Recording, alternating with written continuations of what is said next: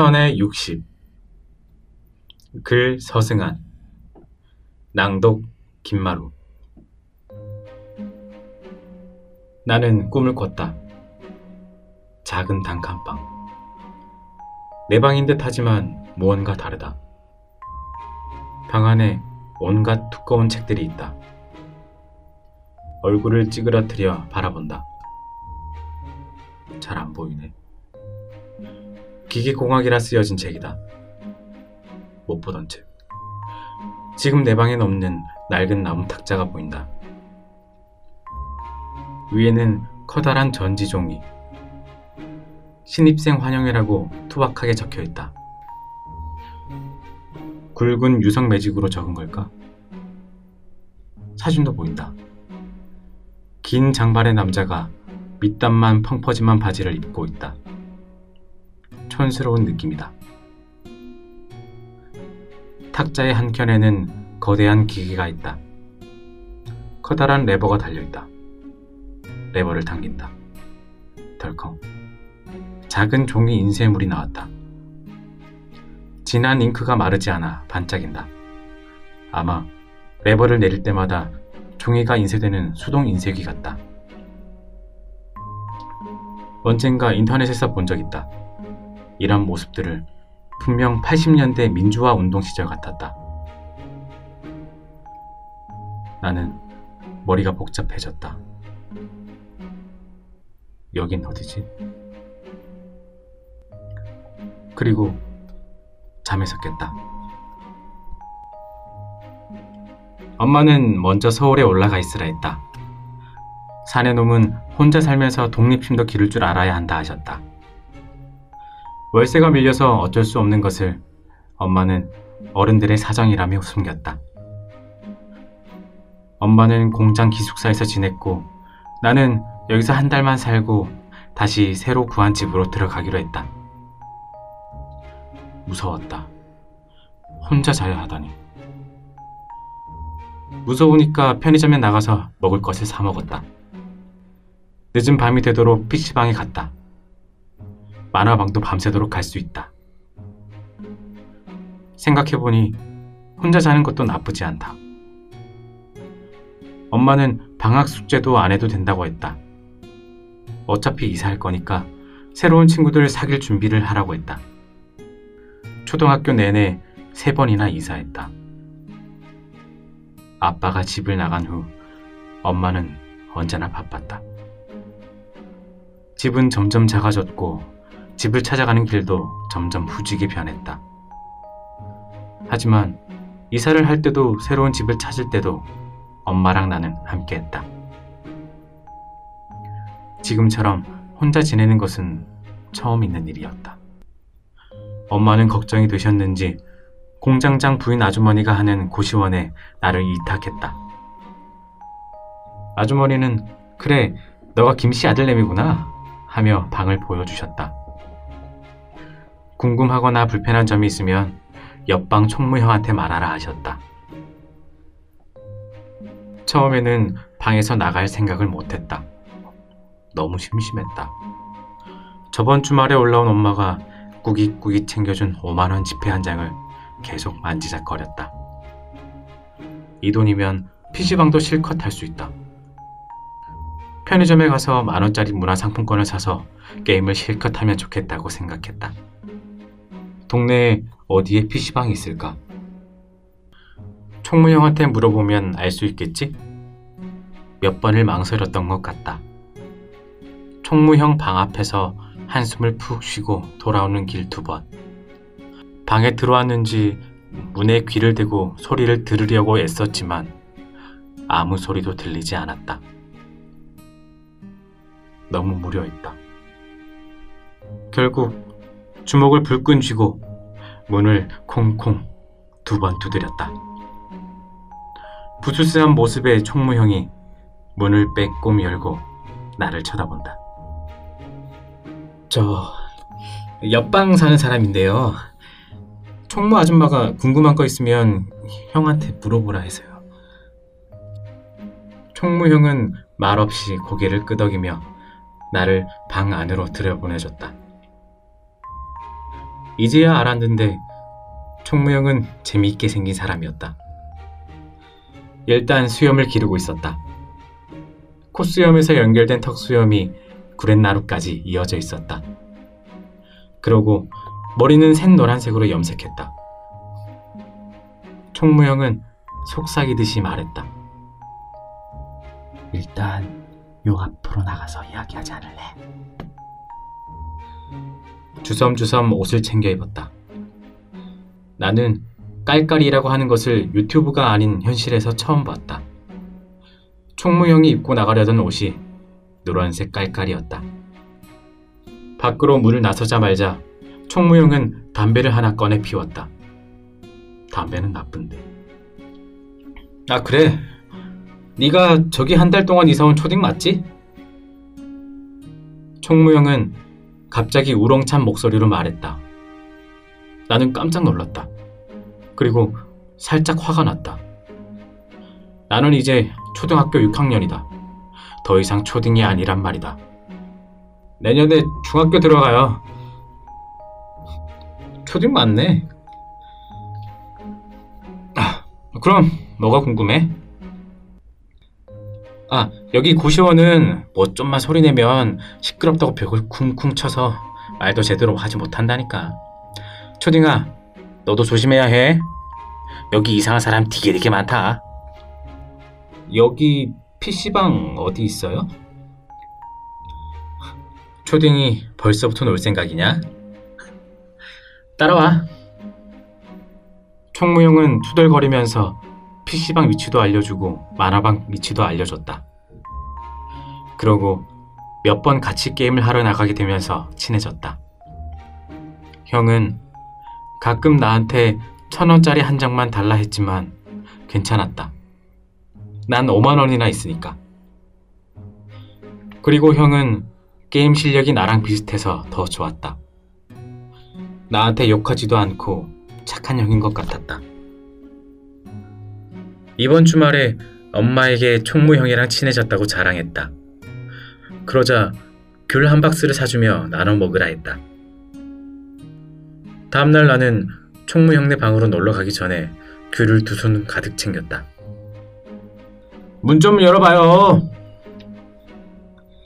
문에 머리를 박고 말했다. 문틈으로 입술을 삐죽 내밀고 속삭였다. 얼마 안 지나 자다 깬 총무형이 문을 열었다. 처음엔 귀찮은 표정이었는데 내 손에 드는 귤을 보자마자 화색이었다. 얼른 들어오라며 손짓했다. 형은 순식간에 세 개를 다 까먹었다. 맛있어요? 내가 말하자 형은 조용히 하라며 쉿하고 바람소리를 냈다. 손으로는 나가자라며 문을 가리킨다. 오늘도 총무 형이랑 같이 게임을 할 수 있을 것 같다. 하지만 해야 할 이야기가 있었다. 밖으로 나오자마자 형은 다시 담배를 피웠다. 이러다 분명 나보다 일찍 죽을 것 같다. 오늘은 어디 갈래? 피지방? 마라방? 형, 나 꿈 꿨어요. 뭐? 아, 아이고, 우리 초딩이가 악몽을 꿨어요. 토닥토닥 해줄까? 배가 찢어져라 웃은 총무형을 보니 기분이 조금 나빴다. 하지만 말해야 했다. 분명 방에 무슨 비밀이 숨겨져 있으니까. 분명 내가 사는 고시원 방인 듯 했지만 무언가 다른 곳이었다. 마치 대학생 같았다. 기계공학 책들이 사방에 있었으니까. 손으로 쓴 신입생 환영의 포스터. 한장 한 장 수동으로 찍어내는 프린터. 응답하라 시리즈에서 봤다. 분명 80년대 민주화 운동하는 사람이 그곳에 살았을 거다. 형은 잠잠히 내 이야기를 들었다. 야, 너 드라마 너무 본 거 아니냐? 더 말해봐. 또 뭐 생각나는 거 없냐? 형은 사뭇 진지하게 물었다. 나는 천천히 기억을 거슬러 거슬러 꿈을 생각했다. 천장. 천장에 천에 60이라고 써 있었어요. 아, 푸쿠시루요. 그거 원룸 시세인데? 너 뭐 신내림 같은 거 받았냐? 아, 아닌데요. 나는 어이없이 쳐다봤다. 형은 고개를 돌리며 아님 말고라며 작게 속삭이며 담배를 껐다. 그러고는 따라오라 말했다. 방으로 다시 돌아가는 길이었다. 나는 형이 도대체 뭘 하려고 하는 것일까 궁금했다. 형은 자신의 방으로 나를 조용히 불렀다. 들어가 보니 형이 책상을 뒤지기 시작했다. 낡은 피라미드의 비밀이라는 책과 검은 주머니를 꺼냈다. 주머니에선 작은 크리스탈 모양의 열쇠고리와 L자로 꺾인 막대기 두 개가 나왔다. 형, 이게 뭐예요? 이게 심령 현상을 찾아내는 크리스탈 rod랑 L rod라는 거야. 형이 가서 네 방에 유령이 있나 없나 알아봐 줄게. 총무형은 내 방으로 건너갔다. 방에 들어서자마자 눈을 감고 무언가를 중얼거렸다. 크리스탈이 달린 열쇠고리가 형의 손에서 덩그렁 떨어진다. 크리스탈이 흔들거렸다. 형은 흥미롭다는 듯이 여기저기 돌아다니기 시작했다. 내 침대 주변에서 크리스털이 빙글빙글 돌기 시작한다. 형은 침대를 유심히 살폈다. 얼핏 봐도 알 수 있었다. 저 크리스털이 회전하면 뭔가 안 좋은 것 같았다. 침대의 중간쯤 내가 잘 때 허리춤을 두는 곳에서 크리스털이 엄청 크게 돈다. 총무형은 아주 심각하다는 듯이 얼굴을 찡그렸다. 그러고 크리스털을 내려놓고 L자로 꺾인 막대 두 개를 양손으로 들었다. 침대 주변을 서성거리듯 움직였다. 그러자 다시 침대 허리에서 두 막대기가 교차했다. 11자로 곱게 있던 막대가 X자 모양으로 꺾였다. 총무형은 그제서야 모든 장비를 내려놨다. 그러고 뭔가 생각에 잠긴 듯 눈을 감았다. 왜요? 뭐가 안 좋아요? 잘 들어. 총무형은 속삭이듯이 목소리를 더 낮추고 내 귓가로 다가왔다. 아무래도 네가 자는 곳에서 누군가 죽었던 것 같아. 이 귀신은 80년대 민주화 운동을 하던 귀신이야. 불온 선전물인 삐라를 인쇄하면서 하루하루 먹고 살았는데 사람들이 아무도 안 보게 되자 돈을 벌지 못했지. 결국 방세가 밀린 그 남자는 극단의 선택을 한 거야. 그날 밤 고시원 침대에 누워 수면제를 먹기 시작했지. 하나, 둘, 셋. 이미 치사량이 넘도록. 아, 안 들린다, 안 들린다, 안 들려, 난 안 들려. 아. 나는 귀를 막고 소리쳤다. 사람이 죽은 방이었다. 그래. 그 유령이 몸 안으로 들어와서 메시지를 남겼다. 보증금 천에 월에 60. 비싼 방세를 내지 못하면 나는 죽는다. 진짜 믿냐, 바보야? 웃겨. 다 뻥이야, 임마! 총무형은 통쾌하게 웃었다. 나는 그제서야 눈치챘다. 그놈의 크리스탈도 엘로드인가 하는 것도 다. 저 형이 일부러 돌렸다. 나 겁먹으라고 놀리려고 했다. 거짓말쟁이. 나쁜 사람이다. 나는 눈을 흘겼다. 째려봤다. 그 순간 벽이 쾅쾅. 옆방에서 주먹으로 벽을 쳤다. 조용히 하라는 신호였다. 총무형은 몸을 움츠렸다. 작은 속삭이는 소리로 욕을 했다. 욕은 나쁜데. 그러고는 다시 씩 웃었다. 이번엔 고요하게 미소만 지었다. 나를 바라보며 놀리는 눈빛으로 계속 웃었다. 나는 주먹을 쥐어 살짝 형을 쳤다. 짜증이 났다. 형은 도망치듯이 몸을 피했고 여전히 웃고 있었다.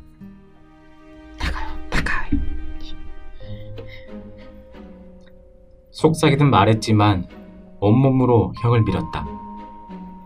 형은 알았어, 알았다고 라며 방문을 나섰다. 몹쓸 거짓 부렁쟁이다, 정말. 다가온 주말, 엄마가 집을 구했다며 찾아왔다. 고시원에서 나가도 좋다고 했다. 같이 온 공장장 아주머니는 잘 지냈니? 라며 물으셨다. 나는 총무형 덕분에 잘 지냈어요 라고 말하려다가 네 라고 그냥 대답했다. 엄마는 짐을 싸는 것을 도와줬다. 그러고 공장장 아주머니에게 인사를 시켰다. 공장장 아주머니는 총무형이랑도 인사하고 가라며 부추겼다. 내키진 않았지만 그동안의 게임을 같이 한 정을 생각했다. 공장장 아주머니가 투박하게 총무형네 방을 쿵쿵 두드렸다. 한 달 다 살고 나간대. 얘랑 같이 게임도 해주고 했다면서. 인사해야지 총각. 아, 그래. 잘 지내라. 악몽 같은 거 꾸지 말고. 네, 네. 나는 건성으로 대답했다. 또 놀려 먹으려고 한다. 아, 그래. 이거 선물로 줄게. 가져가.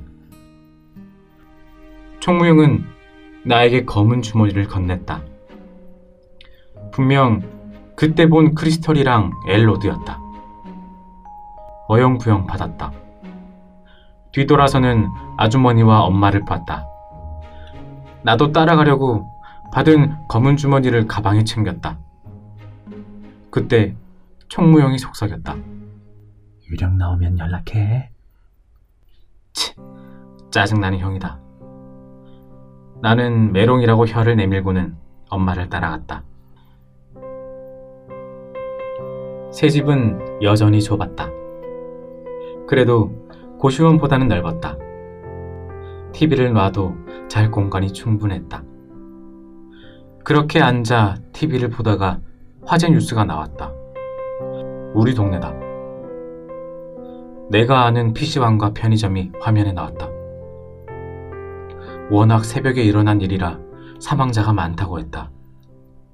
대부분의 사람들이 대피도 못했다고 했다.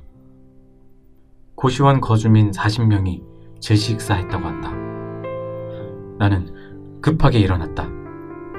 가방을 챙겨서 나갔다. 새 집에서 고시원까지는 그다지 멀지 않았다. 10분쯤 달리자 새까맣게 타버린 건물이 나왔다. 주변은 노란색 테이프로 들어오지 말라고 되어 있었다. 혹시나 하는 마음이 있었다. 그날만 총무형이 다른 데서 잤을지도 모른다. 접근 금지 테이프에 막혀 총무형 방까지 들어갈 수 없었다. 항상 총무형이 담배를 피던 문 앞에 그 자리로 갔다. 갑자기 생각났다. 나는 가방을 뒤졌다. 그때 받은 검은 주머니. 안에서 크리스탈을 꺼냈다. 손으로 덜렁거리며 잡았다. 눈을 감았다. 총무형을 찬찬히 생각했다. 같이 게임하며 웃는 그 얼굴을 떠올렸다. 나는 속삭이듯 말했다. 형, 거기 있어요? 그러자 크리스털이 조금씩 천천히 빙글빙글 돌기 시작했다.